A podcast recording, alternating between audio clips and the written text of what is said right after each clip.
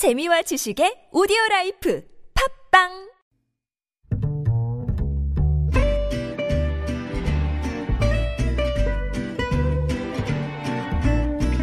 Good evening, everyone. Welcome to the evening show. 박원순 전 서울시장 사망 경위 수사가 속도를 내고 있습니다.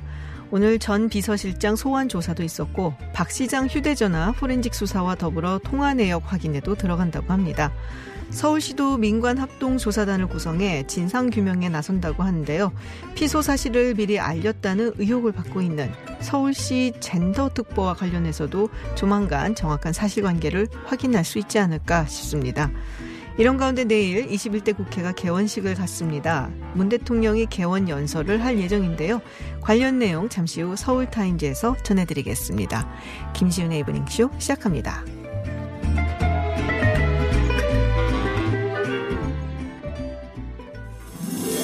Welcome to Unfiltered. North Korea's latest CNN was given ex- 미국 오하이오 일본의 백색 국가 명단 should be on the air at six 국내외 소식을 한 번에 들려듣는 뉴스 서울 타임즈 네, 서울타임즈 시간입니다. 오마이뉴스 박정호 기자 그리고 정상근 기자와 함께합니다. 어서 오세요. 안녕하십니까? 네, 서울타임즈 소식 전하기에 앞서서 저 청취율 조사 기간을 맞아 여러분께 감사의 말씀을 드리고요. 또 지난주에 이어서 깜짝 퀴즈 이벤트 돌아왔습니다. 자, 언제 퀴즈가 나갈지 모르니까요. 오늘 방송에 귀 기울여 주시고요. 또 퀴즈 정답도 방송 속에 있습니다. 그러니까 열심히 들으시면서 많은 참여 부탁드리겠습니다. 추첨을 통해서 총 10분께 커피 쿠폰 보내드리겠습니다. 네, 아, 서울타임즈 그럼 뉴스 전해드리는 시간 시작하겠습니다. 자, 박원순 전 서울시장, 어, 네. 성추행 의혹 관련된 소식들이 계속 나오고 있는데요. 일단은 서울시가 기자회견을 열었어요. 그리고 민관 합종 조사단을 꾸려서 이 부분에 대해서 어, 조사를 하겠다라고 밝혔습니다. 네, 일단 이 그 고소인 측에서 이 서울시의 그 네. 사정을 설명하고 도움을 요청했음에도 서울시에서 묵살이 됐다라는 네, 네. 얘기를 했기 때문에 이 관련해서는 이제 서울시에서 조사를 좀 해야 되는 그런 음. 상황이고요. 어, 그래서 일단 조사위원회를 꾸려서 조사를 하겠다라고 서울시가 입장을 밝혔습니다. 어, 다만 이제 서울시 자체 조사는 아니고 네. 이 피해 그, 그 고소인에 대해서 네네. 어, 여성단체 그리고 인권단체 법률 전문가 등등에서 그 외부 인사들이 음. 참여하는 이 민관 합동조사단을 꾸려서 좀 투명성을 높이겠다라는 네네. 입장을 밝혔고요. 어 그리고 이것을 민간 합동 조사단을 꾸려서 어떻게 운영할지부터 이 여성단체와 함께 얘기를 해서 좀 결정에 나가겠다라고 밝혔습니다. 어 그리고 이 피해 호소 직원에 대한 아픔에 공감한다 이렇게 얘기를 했는데 음. 이 피해 호소인이라는 단어에 대해서 기자들의 질문이 좀 있었어요. 네. 근데 이에 대해서는 이 공식적으로 서울시에 피해 접수가 된 것이 없기 때문에 일단 그렇게 표현을 했다라고 밝혔습니다. 예전에 얘기했는데 묵살했지 않았어요? 근데 그 뭐, 그거는 뭐 개인적으로 얘기했던 것인지. 뭐 그거를 이제 조사를 해보겠다라는 것이죠. 음, 그렇군요. 네, 통합당에서는 이게 서울시가 조사를 한다는 것 자체가 말이 안 된다 이런 얘기를 좀 음. 하고 있어요. 서울시가 뭐 묵인 은폐 의혹이 있는데 그냥 서울시가 함께 조사하는 것 자체가 음. 잘못된 결과 나올 수 있다 이런 주장을 하고 있습니다. 그렇군요. 어쨌든 뭐 외부 인사를 그렇기 때문에 드렸다라고 서울시 측에서 이야기를 하고 있는 것이고요. 또 네네. 그와는 또 달리 또 경찰 측에서도 지금 조사가 이루어지고 있는 걸로 알고 있습니다.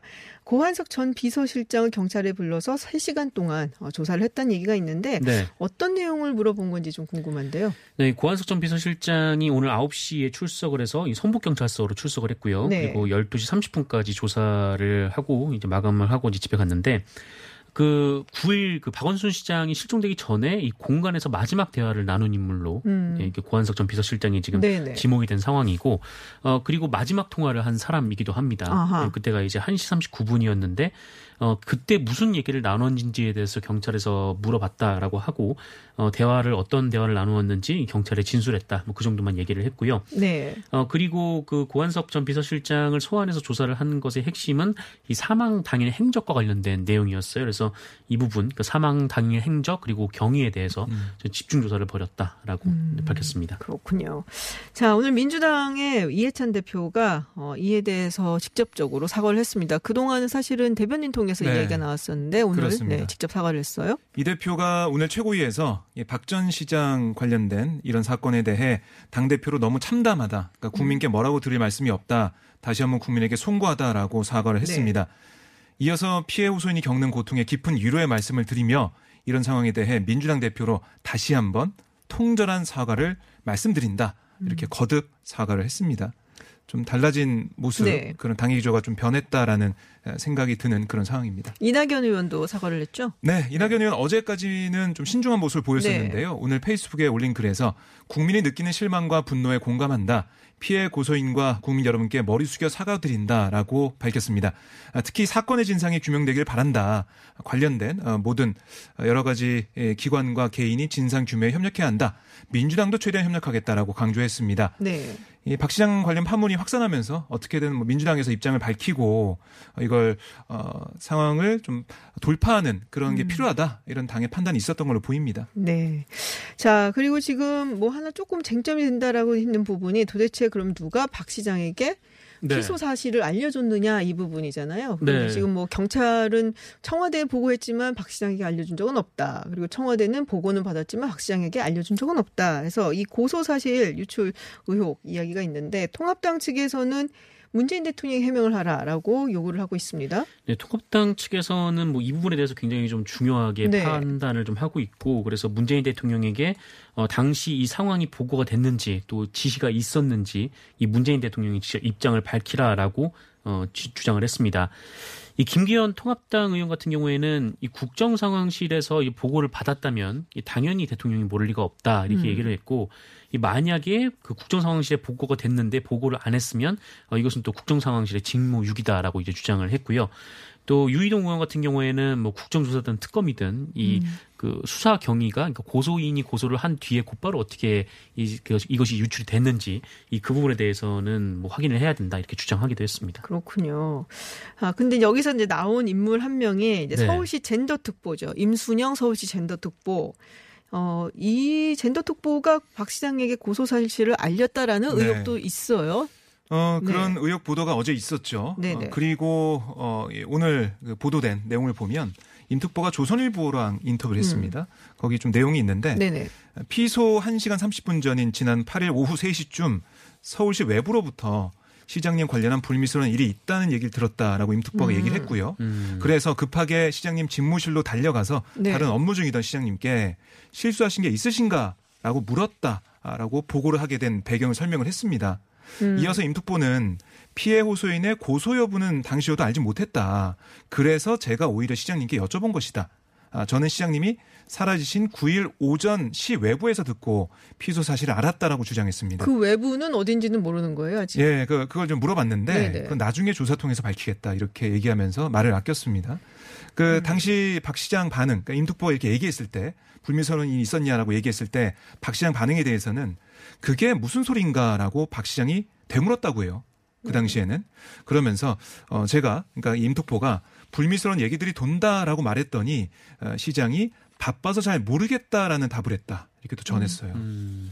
그러니까 그 당시 이 발언만 놓고 보면 어, 어떤 상황인지 몰랐다라고 볼 수가 네네. 있는데 임특보가 9일 오전에 이걸 어디서 또 들었는지 얘기를 그리고 아마 9일 오전에는 이 박 시장이 알게 됐을 텐데 이것도 어디서 들었는지 이것도 밝혀야 될 부분은 남아 있게 됐습니다. 네, 본격적으로 좀 조사가 들어갈 것으로 보이는데 일단 박 시장의 휴대전화 같은 경우는 아이폰으로 제가 알고 있거든요. 네네. 그러면 이거를 사실 비밀번호 푸는 게 쉽지 않다는 거 우리 모두 알잖아요. 네, 또 가장 네. 신형 아이폰이어서 아, 친형이면 또 철저하게 또 보완이 되어 있을 텐데요. 네, 이게 뭐 쉽지 않을 거다라는 아. 얘기를 하고 있습니다. 근데 어쨌든 이 포렌식을 하게 돼도 경찰 측에서는 이 박 시장 행적과 대해서. 관련된 네. 그 부분만 이제 수사를 음. 하겠다라는 입장이어서 네. 음, 근데 뭐그 자연스럽게 그 안에 내용도 좀 들여다 보면서 나오지 않을까. 사실 뭐 그럴 수밖에 없겠죠. 들여다 보게 그리고 되면은 뭐 아무래도. 검찰 쪽에서도 이렇게 뭐 지휘할 수도 있고 여러 가지 가능성 열려 있습니다. 네, 조금 더 지켜봐야 되는 상황이 아닌가 싶습니다.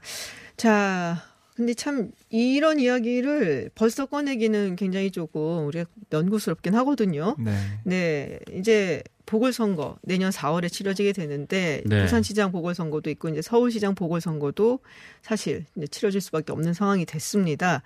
지금 통합당 측에서는 내년 4월에 서울시장 선거 그리고 부- 부산시장 보궐선거 무공천을 압박을 하고 있는데요. 네, 이유가 뭔가요? 네, 어, 이 민주당 당원 당규에 이 어떻게 나와 있냐면은 그 선출직 공직자가 네. 이 자기 책임으로 사직을 하면 어, 그, 그 지역에 이제 후보 공천하지 않는다라고 되어 있어요. 그래서, 어, 이 통합당에서 정치인들이 이제 잇따라 이 부분을 언급을 하면서 뭐 민주당 당원 당규에 있는 내용 아니냐, 뭐 그 내용을 지켜라 이렇게 압박을 하고 있습니다. 그러니까 한마디 뭐 서울시장, 부산시장 선거에 이제 후보를 내지 말라라는 건데, 뭐 하지만 반면에 이제 이낙연 지금 이제 당 대표 출마를 했죠 후보 네. 그리고 김부겸 당 대표 후보 같은 경우에는 어 뭐 이낙연 후보는 좀 때가 되면 논의를 하겠다라고 얘기를 네. 하던가 이 김부겸 후보 같은 경우에는 뭐 후보 낼 수도 있다 이렇게 얘기를 하고 있어가지고 음. 뭐 당원 당규가 좀 어떻게 뭐 이후에 수정이 될지는 잘 모르겠지만 근데 뭐 후보를 안 낼 생각은 안 하고 있는 것 같다. 음, 후보를 안낼 생각은 안 하고 있다. 네. 이중부정. 아직까지는 뭐 그 정도로 말씀드릴 수 네, 있을 것 같습니다. 그렇군요. 근데 결국 뭐 당의 당원의 뜻을 묻겠다. 뭐 이게 정도라고 보는 것 같아요. 민주당에서는 음. 뭐 김부겸 의원도 전 의원도 얘기했지만은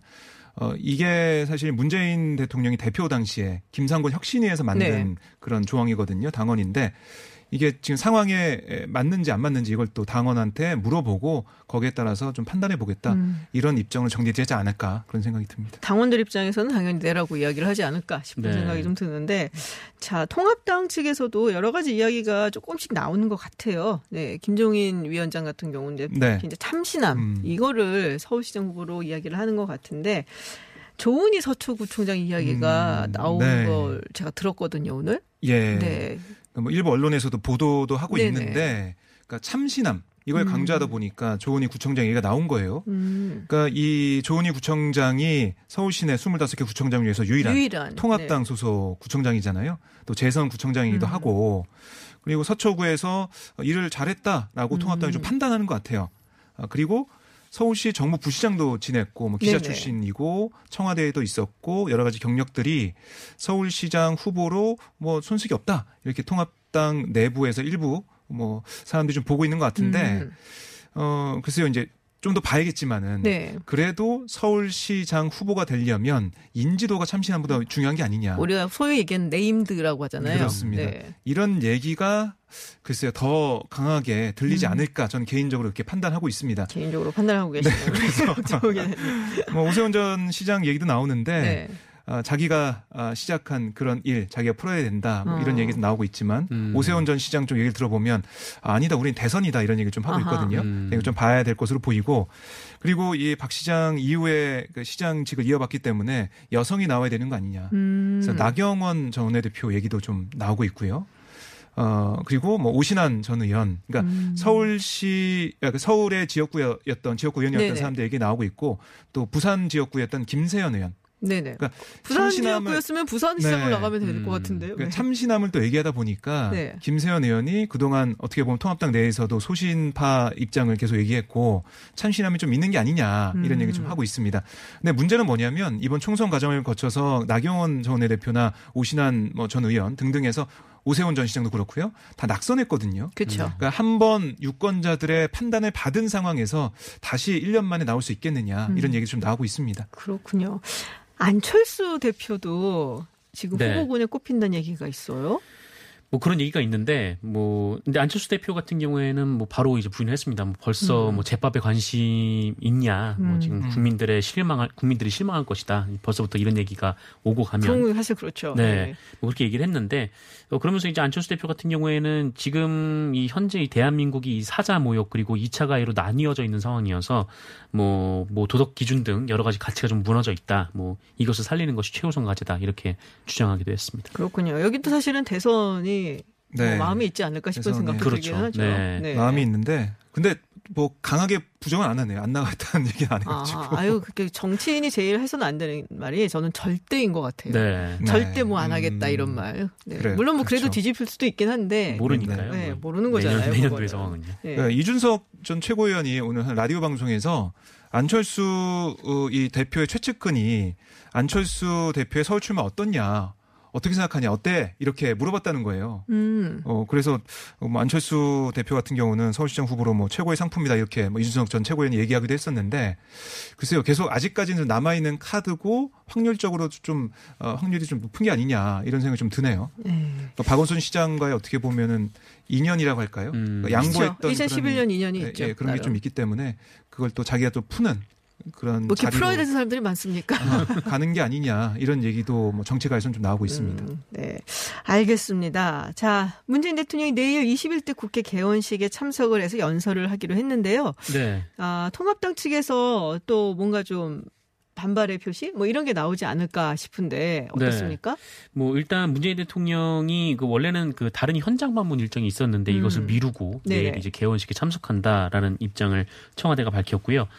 어, 참석하는 이유는 이제 뉴딜 어제 발표했던 이 한국형 뉴딜. 뉴딜 네네. 정책 성공을 위해서는 뭐 국회의 협조가 좀 중요하다 뭐 이런 판단을 했다라고 하고 어, 문재인 대통령이 그 연설문 연설문을 이제 작성하고 있는데 이 관련해서 지금 아홉 번째 수정 중이다. 음. 청와대 대변인이 이렇게 얘기를 하기도 아하. 했습니다. 그렇군요. 이게 예산 160조라고 하니까 5년에 걸쳐서 어, 예. 네. 그 아무래도 국회에 도움이 또 협, 협조가 좀 필요하지 않겠나 해서 그런 부분에 대해서 이야기를 할 것 같고 자 이거는 무슨 얘기인지 조금 전해주시죠. 지금 청와대가 안희정 전 지사 수행비서였죠. 김지은 씨. 김지은 씨가 책을 냈었어요. 네. 김지은입니다라는 책을 냈는데 이거 보- 반송을 했다라는 얘기가 있는데 그건 청와대 측에서는 또 아니다라고 얘기를 하고 음. 있어요. 어떻게 된 얘기인가요?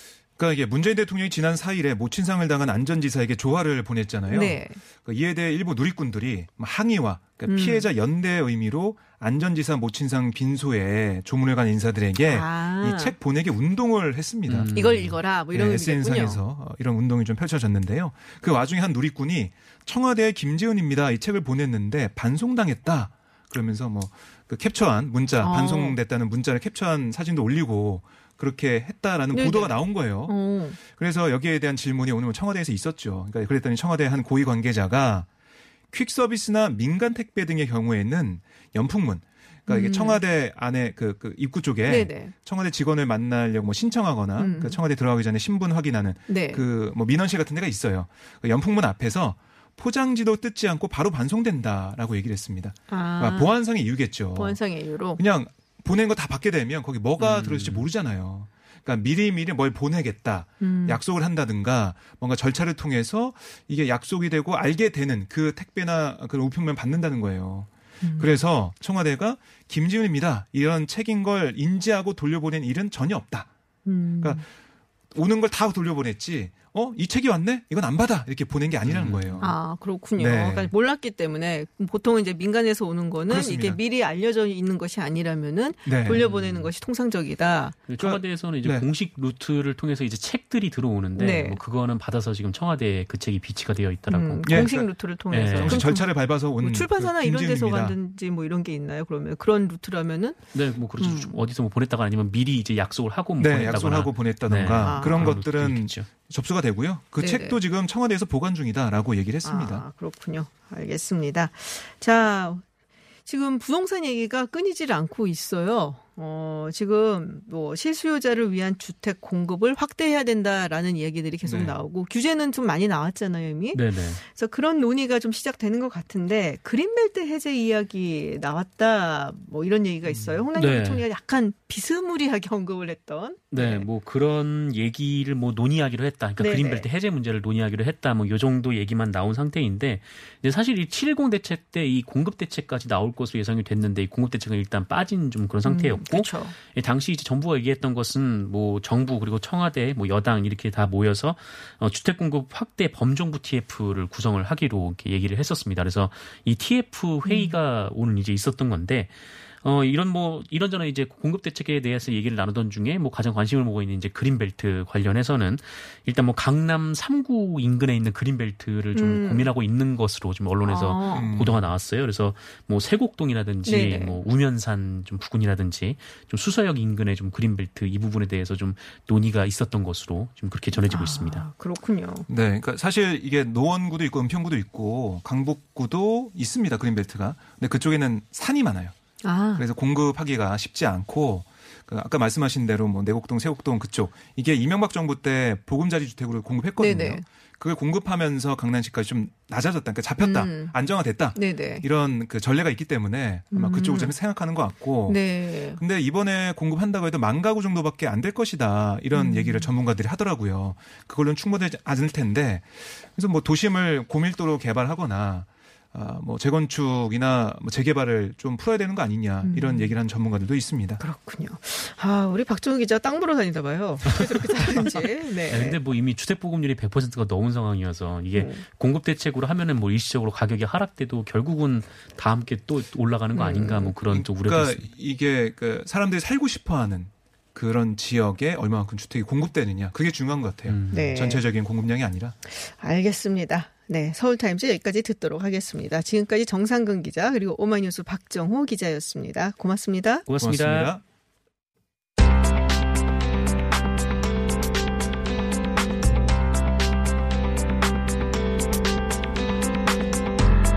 인천시 일부 지역의 수돗물에서 유충이 발견되면서 논란이 일고 있습니다.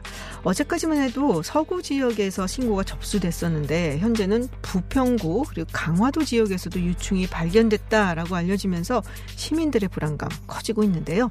붉은 수돗물 사태로 곤욕을 치른 지 1년 만에 또다시 수돗물 논란이 일어났습니다. 네, 우선 인천환경운동연합의 박옥희 사무처장 연결해서 지역 상황 알아보겠습니다. 처장님 안녕하세요. 네, 안녕하십니까. 네, 말씀드린 대로 어제는 서구 일대 수돗물에서만 유충이 발견됐는데 오늘은 부평구 그리고 강화도에서도 발견됐다고 해요. 아, 시민들이 굉장히 네. 불안할 것 같아요. 어, 당연히 불안하시겠죠. 네. 왜냐하면 작년에 그 서구의 수돗물 사태를 겪었기 때문에 그 붉은 수돗물 사태가 채 가시기도 전에 또 벌어진 일이라서 더 큰 문제로 좀 발생하고 있지 않는가 싶습니다. 어찌됐든 좀 생각해 보시기에 수돗물에서 꾸물꾸물 이렇게 아우, 유충이 네. 만약에 있다는 걸 생각만 해도 그렇죠. 예, 일반 시민들은 아주 심리적인 충격에 빠질 수밖에 없는 상황들이고요. 네, 네. 이 마시는 물에서 벌레가 나왔다는 상상이 되시잖아요. 아, 네. 음용하는 물로 먹는 것도 불가한 일이고 음. 꾸물꾸물 버리는 이 벌레들이 있는 거를 생활용수로 쓴다는 것들 또한 아주 거부감이 들 수밖에 없는 상황인 거죠. 네, 그렇죠. 네네. 아, 보기만 해도, 예, 보기만 해도 굉장히 막, 아, 징그러울 것 같은데, 네. 이 유충이. 깔따구류라고 알려졌어요. 이게 어떤 종류 벌레인가요? 일단은 깔따구 유충에 대해서는 저희가 네. 이번에 이제 이걸 하게 되면서 저도 이제 찾아보게 됐습니다. 네네. 어찌됐든 간에 그 어제 이제 국립사물 자원관에서 대책회의 할 때 이 유충이 깔따구 종류는 국내 유 중에서는 별로 뭐 유해하다, 유해하다고 바- 확인된 적이 없다. 뭐 이렇게 얘기는 지금 하시지만 실질적으로 깔따구 유충에 대한 부분들을 제가 좀 찾아봤더니 네.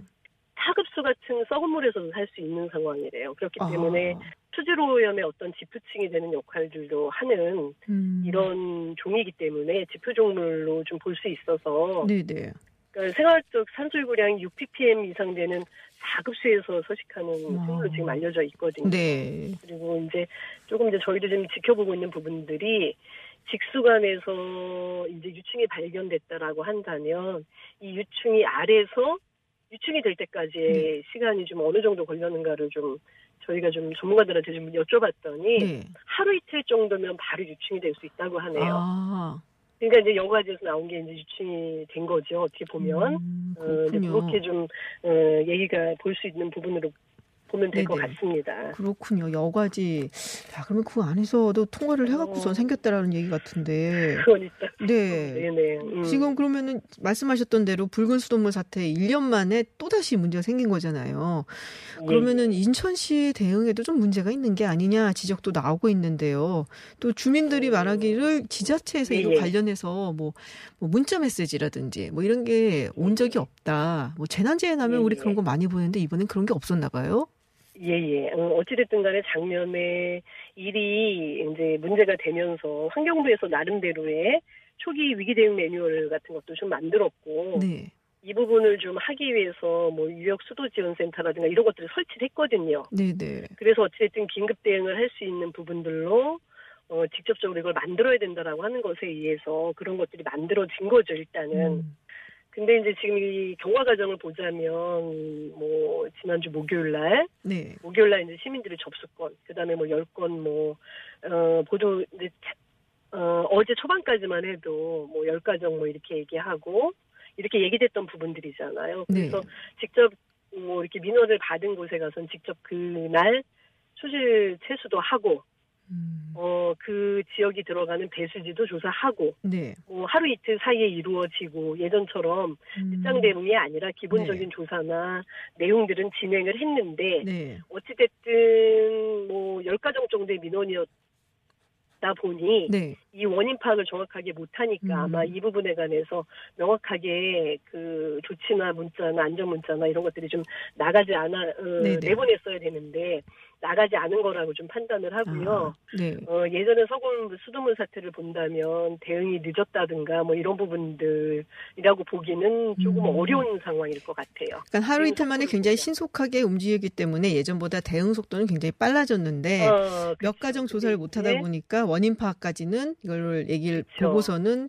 이게 뭐 메시지라든지 문자가 발송되지 예, 예. 않았다라는 예, 말씀이신데요. 예. 어, 네, 그럼- 다행히도 네. 뭐 그, 저기, 교육청이나 이런 곳은 빨리 이제 네네. 의료 진단이나 이런 것들, 급식에 관한 부분들을, 어, 일단은 먼저 선제적으로 음. 결정해서 잘한 부분들은 좀 있고요. 네네. 어, 요런 부분들에 이게 매뉴얼상으로 초기 대응 매뉴얼을 지켰다 안 지켰다를 얘기하기에는 좀 애매한 아하. 부분들이 좀 있- 있는 것이 네. 아닐까 좀 싶습니다. 그렇군요. 예, 예. 그러면은 이제 앞으로는 어떻게 해결을 해 나가야 된다고 보세요? 어, 일단은 지금 생긴 문제들이 저희가 지금 이제 의문을 받고 있는 부분들이 뭐냐면 네. 고도저리 처리 정수당의 여가지를 어떻게 나갔을까? 네네. 알이라고 하는 게 아무리 작은 어? 거라 하더라도 네네. 깔자구의 어떤 알이 그리고 이것이 여가지를 통과했다라고 한다면 어찌됐든가 그 수질 검사를 하는 과정에서 검사를 할 때 어찌됐든 걸렸어야 된다라는 거예요. 음. 그러면 이 부분은 음, 수돗물을 채수해서 이거를 검사하는 항목에 문제가 있는 것이 아닌 건지 혹시 음.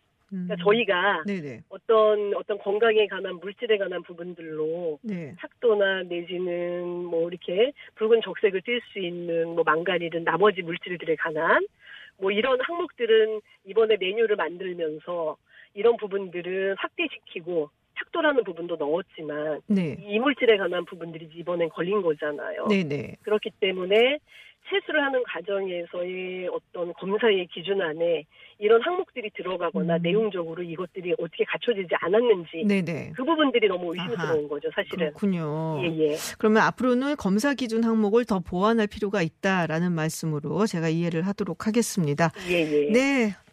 아, 음, 박욱희 네, 인천 환경운동연합 사무처장님, 네, 오늘 말씀 감사드립니다. 여기까지 듣겠습니다. 예, 예, 네. 네, 이어서 대한 상하수도 학회장을 맡고 계시는 구자용 서울시립대 환경공학부 교수 연결해서 이야기 들어보겠습니다. 교수님 안녕하세요. 예, 안녕하세요. 구자영입니다. 네, 교수님 이 수돗물에서 유충이 발견됐다. 어, 저는 이런 얘기 처음 들어봐갖고요. 이게 흔한 경우가 절대 아닌 거죠? 예, 그렇죠. 뭐 저도 한 네. 20몇 년 상수도 뭐 교수하고 있는데요. 처음 듣는 얘기고요. 네. 예, 좀 답답한 얘기가 나왔네요. 보통 수돗물이 가정까지 오기는 어떤 과정이 있나요? 분명히 뭐 걸르고 이러는 것도 있을 거잖아요. 그렇죠. 네. 예, 그뭐 정수장에 따라서 틀린데 네. 아마 요번에 이제 유충이 발견된 그 인천의 공천 정수장인가요? 네네. 거기도 이제 일반적인 그 정수 처리 공정 여과까지 다 거치고 그 여과 단계 다음에 아마 일상 활성탄조가 있는 걸로 알고 있습니다. 음, 그렇군요. 그 다음에 이제 뭐 소독을 해서 네. 물을 공급해주는 그러한 단계로 거쳐 가는 걸로 알고 있어요. 그렇군요. 어느 단계에서 그럼 이 유충이 유입이 됐을까요? 교수님 보시기에는 어떠세요? 지금 뭐 여과 단계까지는 그러한 문제점들이 없었을 것 같고요. 네. 제가 생각할 때는 이제 뭐 활성 탄지에 그 이제 뭐 건물 내부에 있을 텐데 네. 아마도 거기에 이제 외부로부터 그 유충의 성충이 되는 거죠. 깔따구나 뭐 네네. 이런 것들이 들어와서 거기서 이제 산란을 한 것 같습니다. 거기서 유출됐다라는 얘기는. 어, 이 활성탄 여과지라고 말씀하셨는데요. 이게 뭔가요, 예. 근데? 그 활성탄 여과지는 이제 뭐 기존에는 네. 모래 여과라는 방식을 통해서 물을 정수 처리한 후에 소독해서 공급해 주는 건데 최근에는 이제 원수가 오염되고 또 국민들이 요구하는 이제 먹는 물 수질 기준들을 강화하다 보니까 네. 고도 처리라는 저 공정의 하나로 들어갑니다. 그런데 음. 활성탄이라는 게 쉽게 얘기하면 숯을 조금 잘게 네네. 부숴놓은 그러한 입자 상태의 그러한 그 숯을 활성탄이라고 부르고요. 아, 예, 거기를 이제 통과시키면서 이제 만냄새 물질이나 뭐 흡착돼야 되는 여러 가지 물질들을 네네. 제거하면서 좀 더 양질의 정수를 공급해주기 위한 그런 처리 시설이라고 생각을 하시면 될 것 같아요. 아, 그렇군요. 우리 소수치 이렇게 뭐 지저분한 거를 흡수하고 뭐 없애준다 이런 얘기 많이 들어왔는데 이제 그거를 뭐 활용을 한, 그러니까 이 물을 한 번 더 깨끗하게 걸르기 위한 거다 이렇게 생각을 하면 되는데 그 당시에 아마 이제 외부에서 뭔가 좀 성충이 와갖고 그때 오염이 예. 되지 않았겠냐라고 지금 말씀을 하시는 거군요. 예, 예. 아, 근데 이 깔따구류 유충 이제 요번에 저도 처음 들어봤는데요. 이 깔따구류라는 게 이게 예. 아, 방금 전에 인터뷰에서도 얘기를 나눴습니다만은 4급수, 그러니까 굉장히 좀 지저분한 급수더라고요. 이 4급수에서도 서식할 수 있을 정도로 오염이 네. 굉장히 강하다라고 얘기를 합니다. 그렇다면은 이 사실을 어떻게 받아들여야 될까요? 물론 4급수에 사니까 1급수, 2급수, 3급수에도 살 수는 있겠지만은 이 그렇죠. 깔따구가 발견됐다라는 게 청결 상태, 이 인천시의 수돗물 청경 상태가 더 나쁘다라는 의미하는 것인지 어떤 의미인가요? 뭐 그거는 아닐 거고요. 네. 그 원수의 종류는 뭐 서울시에서 사용하는 거나 인천시에서 사용하는 거나 다 마찬가지고요. 다만 이제 아무래도 거기 이제 어, 활성탄 흡착 지의 어떤 그 환경이라 그럴까요? 뭐 방충망이라든지 뭐 이런 것들이 잘 돼 있는지 안 돼 있는지는 제가 모르겠지만 여하튼 그런 그 목이 비슷하게 생긴 깔따구 성충이 네. 들어가서 거기서 산란을 했다라고 할 수 있기 때문에 이제 그런 그 음. 유충들이 발생했겠죠. 음. 그러니까 좀 유지 관리에 약간 네. 좀 미흡한 점이 있지 않았나 저는 개인적으로 그렇게 생각을 하고 있습니다. 아, 꼭 물이 나쁘다라고 말할 수는 없지만 일단은 그 유지를 관 유지하고 관리하는 이 활성탄 여과지 이거를 유지하고 관리하는데 좀 문제가 있지 않았냐라는 말씀 같은데. 그러니까 주변 환경에서 이제 들어갔을 거고요. 네. 어, 이제 활성탄이라는 것도 이제 뭐 계속 사용하는 것이 아니라 주기적으로 아, 그 오염 물질이 이제 붙어 있으면 세척을 해줘야 되는 거거든요. 네네. 그래서 이제 세척 주기가 뭐 예를 들면 그 여름철이 된다든지 이러면 좀 더 주기를 빨리 해가지고 음, 어차피 이제 활성탄 흡착지에는 미생물이 살, 살아야지만 고도 처리를 할 수가 있어요. 음. 그러니까 서식 환경은 네네. 되는 거죠. 예, 아, 서식 환경은 되는데 그런 여러 가지 이제 운영이나 유지 관리 측면에서 약간 미스가 있지 않았었나 그런 네. 안타까운 생각이 듭니다. 저는. 아, 그 얼마 만에 이거를 보통 청소를 해줘야 되나요? 그거는 이제 뭐 원수 그 여가 네. 수의 수질 상태에 따라서 바뀌고 네. 또 수온이 이제 높아지면 미생물이 많이 생기기 때문에 네. 세척 주기가 이제 좀 자주 되고 네, 네. 또 겨울철이나 뭐 이럴 때는 좀 덜하고 그렇습니다. 그렇군요. 주변 환경 예. 그리고 주기적으로 세척을 했어야 되는데 그 부분에 조금 문제가 있지 않았을까라는 지금은 뭐 사실은 밝혀진 건 아닙니다만 그런 말씀을 그렇죠. 하셨고요. 자, 근데 어제는 서구 일대에서만 지금 이제 유충 발견 신고가 있었는데 오늘은 부평구 그리고 강화도에서도 발견이 됐거든요. 전반적으로 상당히 문제가 있는 게 아닌가라는 생각도 드는데 어떻게 보세요? 음, 그게 이제 정수장에서 그 배수관로 뭐 송수관, 배수관을 통해 가지고 쭉 관말까지 가는데 네. 아마도 이제 강화도 쪽이 관말인 것 같아요. 맨 음. 끝부분이라는 말씀인데 네네. 어차피 이제 물이 관을 타고 흘러가기 때문에 그 흘러가는 도중에 차단을 하지 않으면 계속 전파될 수밖에 없는 구조라는 거죠. 음, 그래서 여하튼 그 제가 생각할 때는 조속히 네. 그 수도관이나 어떤 정수처리 시설에 있는 물들을 깨끗한 물로 빨리 교체해 주는 게 급선무인 것 같아요. 음, 그러니까 저- 광화도가 관말, 그러니까 관 끝 부분이다. 그러면 거기를 계속 흘러가고 광화도까지 닿았다는 거는 거의 다 지금 유충이 발견될 수 있는 상황이란 말씀이신가요? 그렇죠. 예. 아, 그렇군요. 그럼 그러니까 물, 뭐 어디서 발견되든지 간에 네. 반말에서 발견이 됐다라는 얘기는 중간 중간에서도 발견된 가능성은 충분히 있다라고 봐야죠. 아, 그럼 이 물을 빨리 하루속히 교체를 해줘야 된다라는 말씀하셨는데 예. 어, 얼마나 걸릴 거라고 보세요? 음, 그거는 이제 뭐 그 관리 인원의 숫자나 네. 또 그런 것들을 이제 그 물을 퇴소할 수 있는 장치나 뭐 이런 것들의 개수에 따라서 틀릴 것 같습니다. 그래서 저도 뭐 정확히 그게 이제 관로 길이가 얼마가 되고 또 인천에서 그런 것들을 이제 전문가들이 알아서 잘 하시겠지만 그거를 이제 지속적으로 깨끗한 물을 공급해 주면서 그 플러싱을 해 나갈 수 있는 속도는 네. 정확히 모르겠고요. 그렇지만 좀 열심히 해서 빨리 해야 되겠죠. 예. 네, 알겠습니다. 아, 수돗물이 참 잘못되면 굉장히 힘들거든요. 주민들이 교수님 예. 말씀대로 빨리 해결이 되도록 바라겠습니다. 오늘 말씀 여기까지 듣겠습니다. 고맙습니다. 예, 감사합니다. 네, 지금까지 구자용 서울시립대 환경공학부 교수와 이야기 나눴습니다. 국제정치 전문가 김지윤 박사가 진행하는 김지윤의 이브닝 쇼. 월요일부터 금요일까지 여러분과 만납니다. 유튜브에서 TBS FM으로 들어오시면 보이는 라디오로 함께 하실 수 있습니다. 방송에 의견 보내실 분들은 TBS 앱 또는 50원의 유료 문자 샵 #0951로 보내주세요. 김지윤의 이브닝 쇼.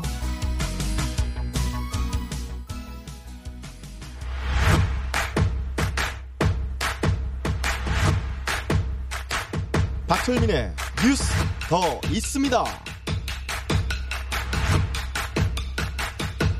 김치전도 네. 사투리가 바삭하니 맛있죠?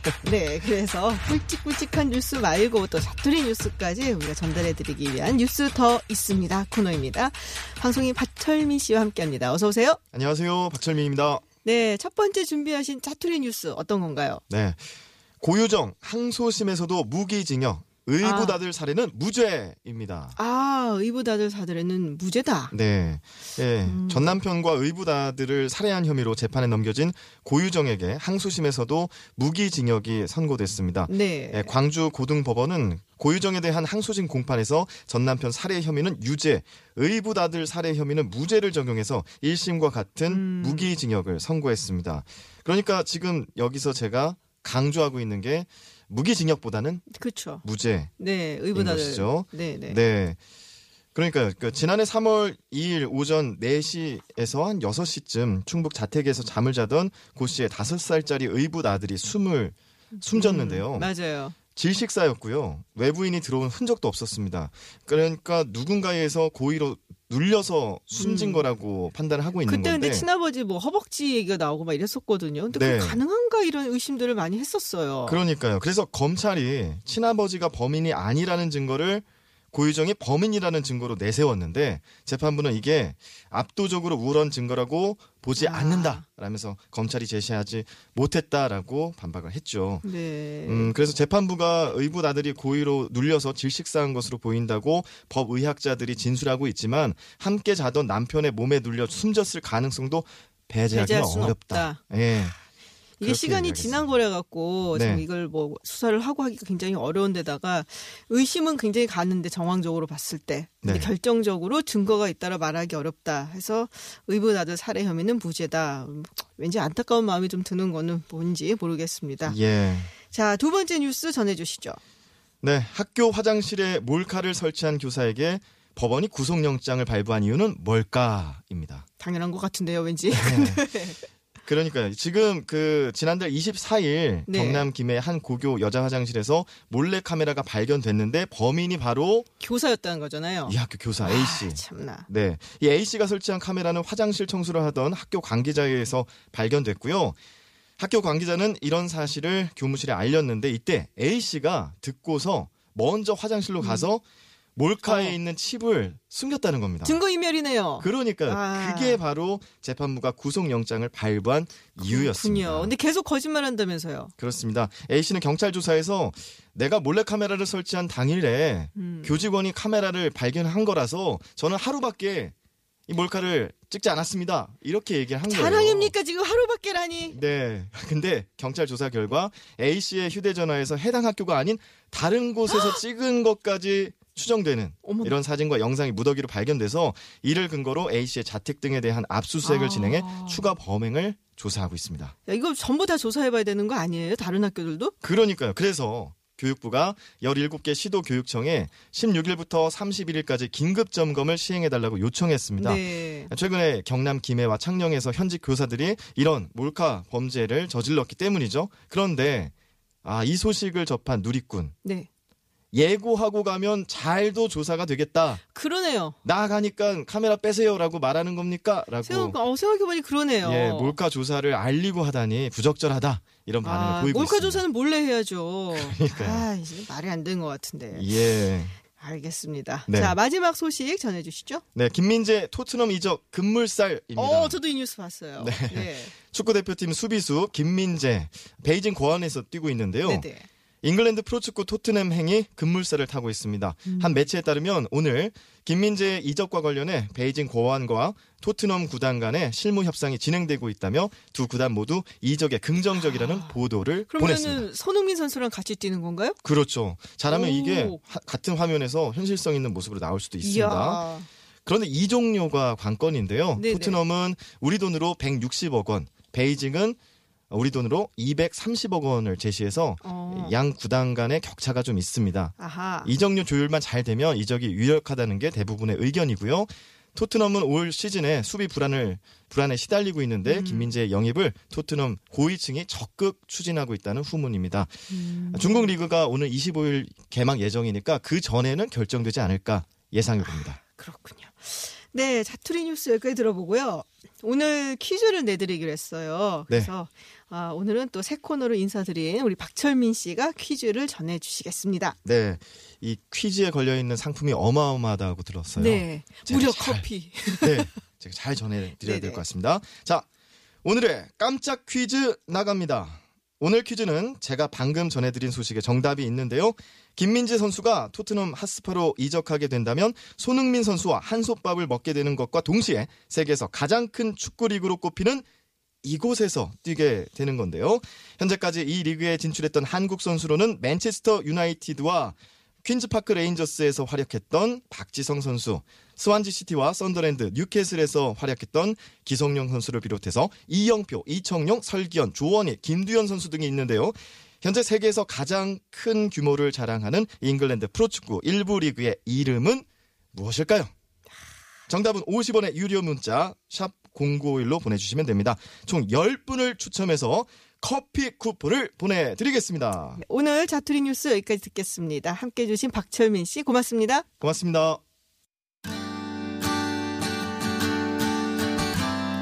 네, 잠시 후 3부 수요 정치회에서는 민주당 이해찬 대표가 고 박원순 서울시장 성추행 의혹, 의혹과 관련한 대리 사과 논란에 오늘 대국민 사과를 했는데요. 이후 파장은 어디까지 갈지 짚어보도록 하겠습니다. 그리고 4부 미디어 스코프에서는 언론들이 박원순 서울시장 사망 사건 어떻게 다뤘는지 짚어보도록 하겠습니다. 저는 잠시 후 7시 김지윤의 픽으로 돌아오겠습니다.